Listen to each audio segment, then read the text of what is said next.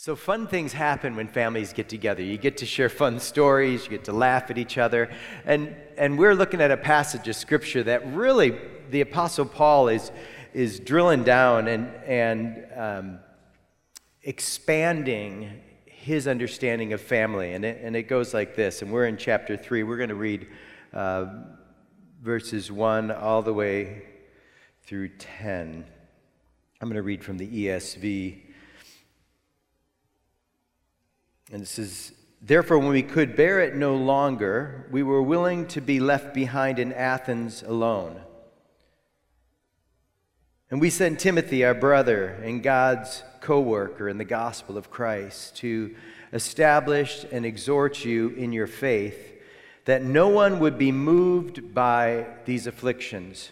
For you yourselves know that we are destined for this. For when we were with you, we kept telling you beforehand that we were to suffer affliction just as it has come to pass, and just as you know. For this reason, when I could bear it no longer, I sent to learn about your faith, for fear that somehow the tempter had tempted you and our labor would be in vain. But now that Timothy has come to us from you and has brought us the good news of your faith and love and reported that you always remember us kindly and long to see us as long as we long to see you. For this reason, brothers, in all our distress and affliction, we have been comforted about you through your faith. For now we live as if we are standing fast in the Lord. For what thanksgiving can we return to God for you for all the joy that we feel for the sake for your sake before our God as we pray most earnestly night and day that we may see you face to face and supply what is lacking in your faith. Let's pray together. So Lord, it is an opportunity for us to open your word. And we acknowledge today that it is your word that's living and active,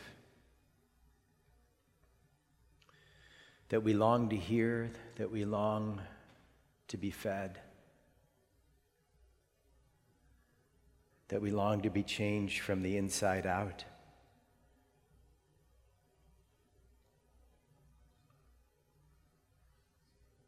So we invite you, God the Holy Spirit, to plant the word of God in our hearts and our lives to the glory of your name. Amen. Let me show you, uh, just take you back. Really, what we're talking about is learning to live as God's children. And, and I'm going to take you back to 2 19 to 20 before I didn't read this one. For what are, is our hope, our joy, or the crown with which we will glory in the presence of our Lord Jesus when he comes? Is it not you? Indeed, you are our glory and our joy. And then he goes on, for this reason, brothers, in our distress and affliction, we have been comforted about you through your faith. For now we live as if we are standing fast in the Lord. For what is our thanksgiving? For what thanksgiving can we return to God for you? For all the joy that we feel for your sake before our God. There is, a, there is something that has taken place in the heart of the Apostle Paul when he goes out to preach the gospel, when he goes out to plant churches, is that he, he, he sees this as a growing and expanding family. That when you and I picture our families, we picture, we picture the people in our, maybe our nuclear family, maybe you picture your brothers and your six sisters, your, your grandparents. But, but for the Apostle Paul, as he would go and preach the gospel and people would come to faith, he would call them brothers and sisters. Now, we, we live in a culture where, where people do that still, don't they? In fact, I'm going to the, in the end of August to, to um, Mexico to, to visit one of our missionaries and to do some ministry with them. Uh, they minister on the Texas Mexico border, and they actually minister all over the place. And where's Chris? And when I talk to them, they always talk about Sister Chris. And uh, Chris used to be in the reserves, and she goes, they, they call her soldier here soldier Chris, you know, and they, I'm assuming it's the people in Mexico that you minister to that, and, but they always call her Sister Chris. And it was funny, we had an appointment because we're going to be team teaching a message next week at our family service, and I was talking to him on the phone, and just happened the, the timing arrived, and it's Sister Chris. And they use these titles when people come to faith in Jesus. They use the term brother and sister. We don't use that so much in our culture, in this church, but it's true. It's true. When we become followers of Jesus, we come into the very family of God and we become brothers and sisters. So, the young people that gathered this week, or the people on the platform leading worship, are our brothers and sisters in God. There, there is a, a tendency in, in our very individualist culture to separate a sort of we they or me you. Do you feel that? So when you guys come to church, you co- well, I came to church this morning, right? And if you, some people, some people literally, they want to go to church and they want to sneak out without talking to one person. Right? Amen. Yeah. Some in fact, I don't know if you know this, but when I visit other churches, that's sort of my game. Like, I want to see if this church is going to be friendly enough to greet me. And so I go in and I don't talk to anybody on purpose just to see if it's the kind of church where someone will say, Good morning, welcome to the church, how are you? Are you new? Whatever it is. And, and many times, sad to say, I can get in and out of churches without talking to one person. Think about this. You have a family gathering, you invite them over. And this uncle you haven't seen for quite a while shows up. And he comes and he goes and gets the food and he sits down at a table and nobody talks to him. People look at him. They might even talk about him. But nobody talks to him. They even let him leave without even a greeting. Now, that seems a little scandalous, doesn't it? It seems like inside you go, that's just wrong, isn't it? Well, wait a second, church. If we're the family of God, and God truly calls us brothers and sisters, and we let somebody come into our gathering and they're ignored, not spoken to. I was reminded this week when I first came to pastor this church, it had a really interesting culture. They had a number of home groups, and everybody in those home groups really felt like the church was very uh, warm and caring, and, and, but the people outside of those home groups didn't feel that. And so I, I, did a little congregational survey, and it was fascinating that the people in the home groups felt cared for and loved, but the people not in the home groups didn't. Well, that's an argument to get in a home group, for one. I mean, you should get in a home group. We're going to be kicking off and starting some new life groups in the fall. And really, if you're not involved in one of those, you'll need to, I really encourage you to jump in on because it's an opportunity for people to pray for you, care for you, get to know each other, grow together. But but what I discovered, and when I went around and visited the home groups, I was reminded this week when I was having a conversation with a person, what I did is I told them the results of the survey. And I said, You guys in these small groups feel like the church is really caring and warm because that is your experience, but there's the people that aren't in the groups. And you know what? You know what this church did? Those groups took it seriously, and those people got greeted, got welcomed, got invited to a group? And, and when new people would come to this church, they would say, we didn't have to have some kind of special greeting team. They would say, I can't, you know, five people or four people said hi to me, greeted me, talked to me. The, the culture just shifted because people's hearts were right. They just didn't know that people were coming and going in their midst. You see, part of being a follower of Jesus, and this is the hardest part, is realizing God places us in the family of God. And, and people will say, you know, hey, it's great having a relationship with God, but a relationship with the church is a whole nother story, right? But here's the good news because of the problems in the church, guess what we have? Can anybody say? We have the writings of the Apostle Paul. So if you and I became believers and all of a sudden the magic wand came over us and we were perfect, we wouldn't have most of the New Testament. But God places us in families. Families have struggles, they have problems, which caused the Apostle Paul to write the epistles so that we have continued instruction on how to relate to God and how to relate to his family. And to me, that's exciting.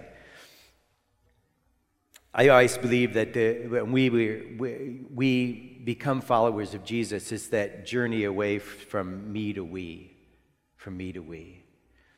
And I want to remind you that when you read the epistles, the Apostle Paul felt so strongly about it, he was willing to lay down his life for his brothers and sisters, for his church. The other thing that you'll see in this is that they would give their very best. He says, We sent Timothy, our brother, and God's co worker in the gospel of Christ, to establish and exhort you in your faith. And one of the things you see in the early church is you sort of see this DNA forming, this DNA where it's like, okay, God's idea was the church of Jesus. So many people I know have turned away from the church. Did you know that? They say 20% of Americans during the pandemic have turned away from their faith.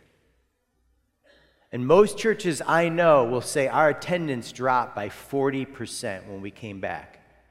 And some say more after the pandemic. And, and what I try to remind people is the church is not my invention. The church is not the Apostle Paul's invention. The church was God's invention. It was Jesus who said, I will build my church. The problem with the church is he uses humans. Did you know that? And when you read the Bible, the reason it has problems and failures, do you know why? Humans. So, could you raise your hand if you're a human? Okay, uh, come on, everybody should raise your hand real high, real high. Now, leave it up if you're a perfect human. That's the problem. The problem with the church is it's made up of humans that are imperfect. But the cool thing about the apostle Paul is he knew that there is something about there's something about God where it's like I'm going to I want to give my very best. And Timothy was like a son to the Apostle Paul. And he sent Timothy his very best, and it caused him pain. It, it was like, I don't want to lose this guy. I love his fellowship. I love what he brings as we are out preaching the gospel. But I'm going to send him because I care about you. There's something about the DNA of followers of Jesus that want to give their very best. There's this, there's this story of, of David, and David had, um, he was a king at the time, and he went out and he, he counted the people, and God did not want him to count the people. And so he, God basically called him to repentance. And he says this um, I'll read it from here. He says, Your Majesty Araunah gives all this to the king. And Araunah also said to him, May the Lord your God accept you. But the king replied to Araunah, No, I insist on paying you for it. I will not sacrifice to the Lord my God burnt offerings that cost me nothing. You see, when, when David was confronted with this idea that, no, no, here, look, you need a sacrifice, I will give you the sacrifice, David's like, no, no, no, it's got to cost me something. When I look at the DNA of the family of God, I realize that there is a transition that takes place in the hearts of believers where, first of all, you recognize that you're family. And you don't believe that, look around and just remind yourself these are my brothers and sisters. We are the family of God. And then realize that part of that DNA is sacrifice. That there is something that God will say I, that being a part of the family of God takes sacrifice, laying down, giving our best. And David said, Hey, I'm not going to give the Lord that which costs me nothing. And the Apostle Paul says, You know what? The best person for this job is my dearest son, Timothy, and I'm going to give him away to you for your encouragement. And over and over and over, I, I, I see this in the life of of God's people. I mean, years ago, I was sitting where my wife and I were talking this past week, and I was, I was thinking about all the missionaries who would move. This is before airplanes, who would take these ships and they would go over like to Africa. And they used to say Africa was the graveyard of missionaries, and they would get sick and they would die. William Carey, the father of the modern missions movement, his wife went crazy with mental illness. Yet they called him the father of the modern mission movement because he began a movement of missionaries to see the gospel go forward. Many missionaries would go and it would cost them their kids' lives. It would cost them their lives. They would get sick with disease and, they, and more. God would cause, cause more people to go. The Moravians were famous for, uh, I think it was a hundred year prayer movement where they would pray 24 hours a day and they would send missionaries. And they, I think it was the West Indies, they, they actually wanted to go to evangelize the, the African slaves. So they, the group of them sold themselves into slavery so they could reach them for Jesus. Can you imagine the mom and dad who would look at their kids and go, What are you thinking? Well, we're going to sell ourselves into slavery so we can reach people for the gospel. And you're like, what? You need to go to university. You need to get a good job. You need to settle down and have a family. Stop thinking stupid thoughts. No, no, God's called us. We're going to give our best. And One of the things that excited me about the young people gathered here is there needs to be a fresh call of God on the lives of young people. One pastor said to me, he said, Every generation we've seen pastors come in and they've stepped up and, they, and we've seen God call new people. He goes, We're seeing a gap. We're seeing a gap. And I'm saying, Lord Jesus, call a fresh generation of young people to follow you to say, I'll go where you want me to go and I'll do what you want me to do. And sometimes that looks like our best.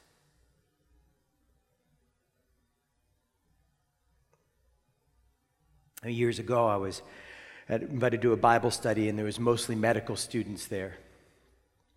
And this one guy who was a who was in residency, and he was talking about um, what his plan is for the future. And he said to me, he said, he said, you know, I, I, I have a greater earning potential than you. He says, so I, I, plan, to, I plan to only work as a, a doctor this much time so I can give the rest of my time, whether it was to medical missions or to helping other people or serving or make disciples. But this whole thing about being a doctor was, you know what, I'm going to, I, I could work like 15 or 20 hours and make as much as you're going to make. I mean, he looked at me and said that to me. You know, I, I was getting an undergraduate degree in theology, and we used to say that and a buck will get you a cup of coffee. And now you have to say, what, $2 or $3, right? Because it, it's marketability. But, but he knew his marketability. And he's like, no, I'm, I'm going to, I, I want to, I have a passion to do the will of God. And what I'm choosing to do is just a springboard.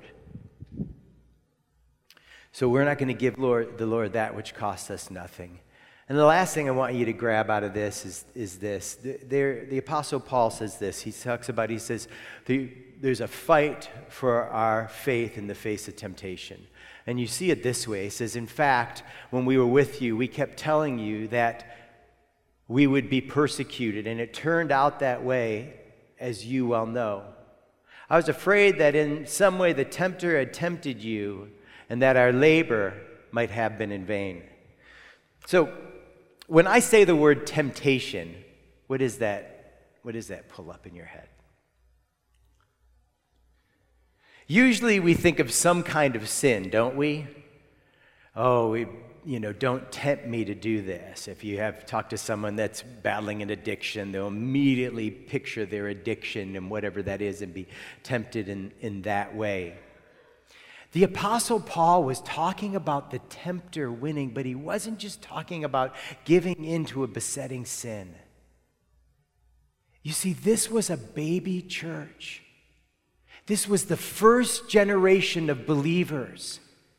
And he went there and he preached the gospel, and they responded to his message. But he got chased out, and he's praying and wanting to see the faith continue. And, and, and the best way to picture it is when you, you have a little baby, and that baby needs everything. I always say, what do babies do? They eat, they sleep, and they excrete, right? I mean, that's it. And they need lots of help. They need 24 hour care. And the Apostle Paul was, was only ever able to be in Thessalonica a, a short time. And so as he pulled out, he, he left a baby. And when he was talking about the tempter, he was not talking about somebody giving in to eating too many brownies at the Sunday potluck. He was talking about Satan taking away their faith and them walking away from Jesus. That the baby faith in that little church would die. And he had this passion to see the family of God grow. And, I, I want you to know that the first generation is huge. The first generation of people coming to faith in Jesus was huge. But I, I think we're like 55 and a half generation. I mean, if generation is 40 years, you can do the math. Every generation is huge. You know, years ago, God called our family to move to Europe because we saw that Europe had become post Christian. That many, many people had turned away from the faith. Read an article recently about a, a woman in Holland who, after years of being raised in a conservative Christian home, had turned away and started a, a agnostic and atheist club. And she has a, she, you would describe it as a ministry to help people embrace agnosticism and atheism.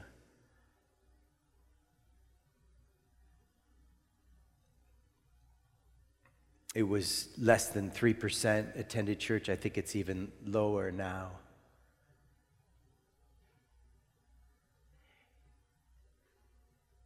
Every generation, every generation functions like a baby, doesn't it? I told you we had a family gathering. We had five kids, four daughters and a son. We now have 13 grandkids. Lord willing, 14 soon. Those babies need to be cared for. And we are the ones that nurture, that give birth, that function like the family of God. And post pandemic, you are needed even more today than you were five years ago. If you are here and your faith is intact and you are following Jesus, then God is calling you and I to have babies and to care for babies. Do you get that? Do you get that? Because the Church of Jesus Christ is always one generation away from extinction.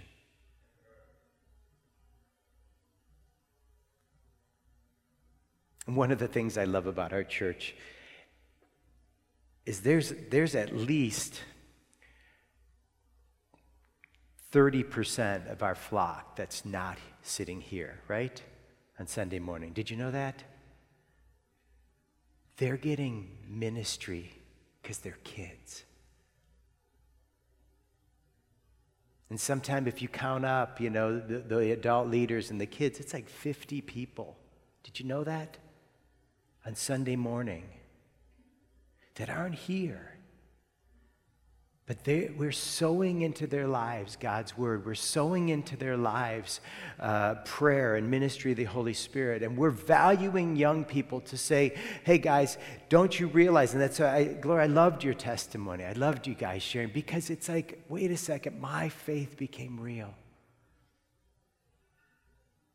And I remember my son saying to me one time, Dad, if it wasn't for the baptism of the Holy Spirit, if it wasn't for that encounter where I just got totally wrecked by God, I wouldn't still be a believer today. Because at that moment, I discovered God was real.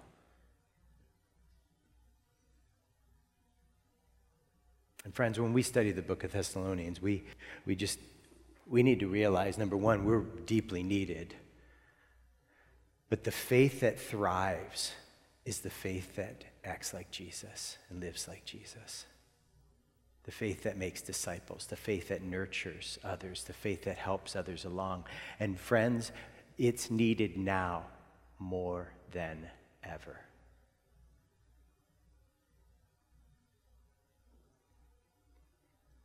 Because to me, America is moving more like Europe.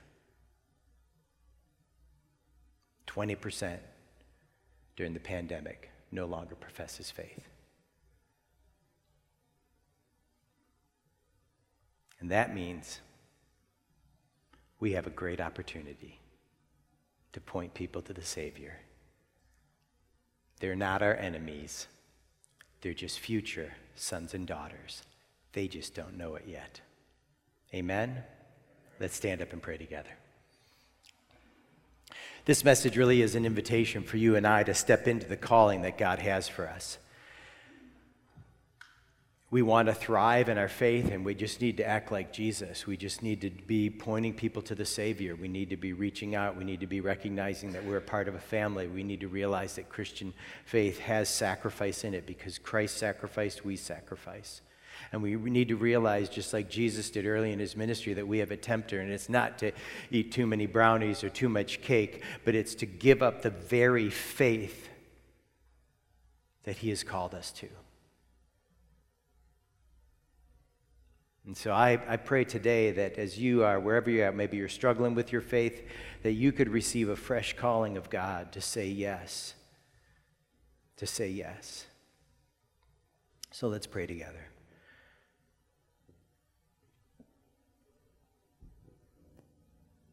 Lord, I want to thank you for calling us here this Sunday.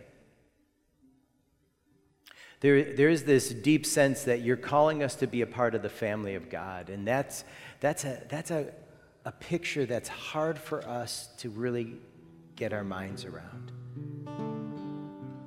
That spiritually we are brothers and sisters in the faith.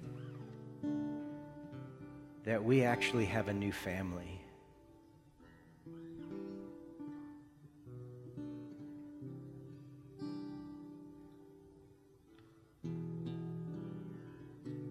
And we know if in order for families to work, that it takes sacrifice, it takes laying down our lives, it takes giving our best. And I, I pray for the person here who's wrestling with the sacrifice that God's calling them to.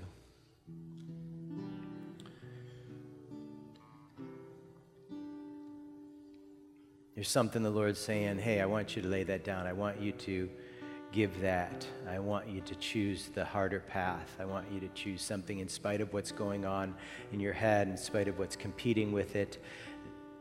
I want you to go down that narrow road. That's where I want you to go. and you know if that's you, you, you have this sense that what God's calling you to, and, and He's just asking for a yes right now. It'll be a yes tomorrow morning, and yes the next morning, but He's asking today that you would, you would make a full yes right now and say, okay, I'll go down that path. I will sacrifice whatever it is.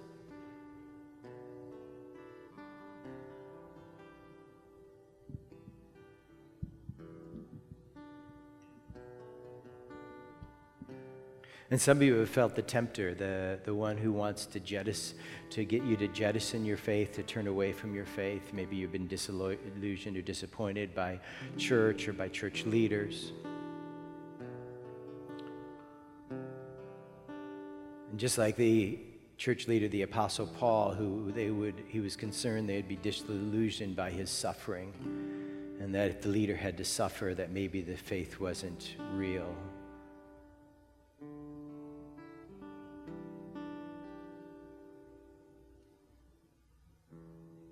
And Lord, we, we ask that you would use us in your kingdom, imperfect humans,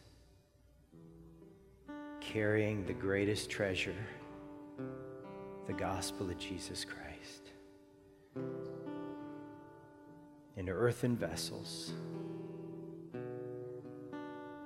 In a time and a season that needs more and more people to be pointed to the rock, to the fountain of life, to the place of rest for their souls, to the place of eternal joy, to the place where forgiveness flows regardless of what you've done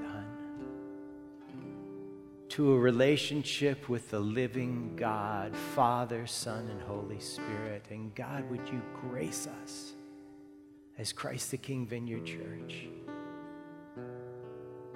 to know you and to make you known?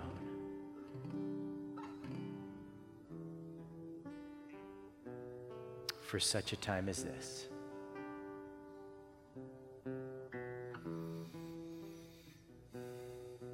We'll have prayer ministry and uh, give a blessing. If you on our prayer team, come on up. And I just think there's this some people that want some prayer today. They want to be touched by God. There's something that God is going to do in their life. Maybe something in this message has has pricked your heart, and you need to come forward. Maybe you're struggling with some kind of uh, physical ailment, and you want to ask for healing.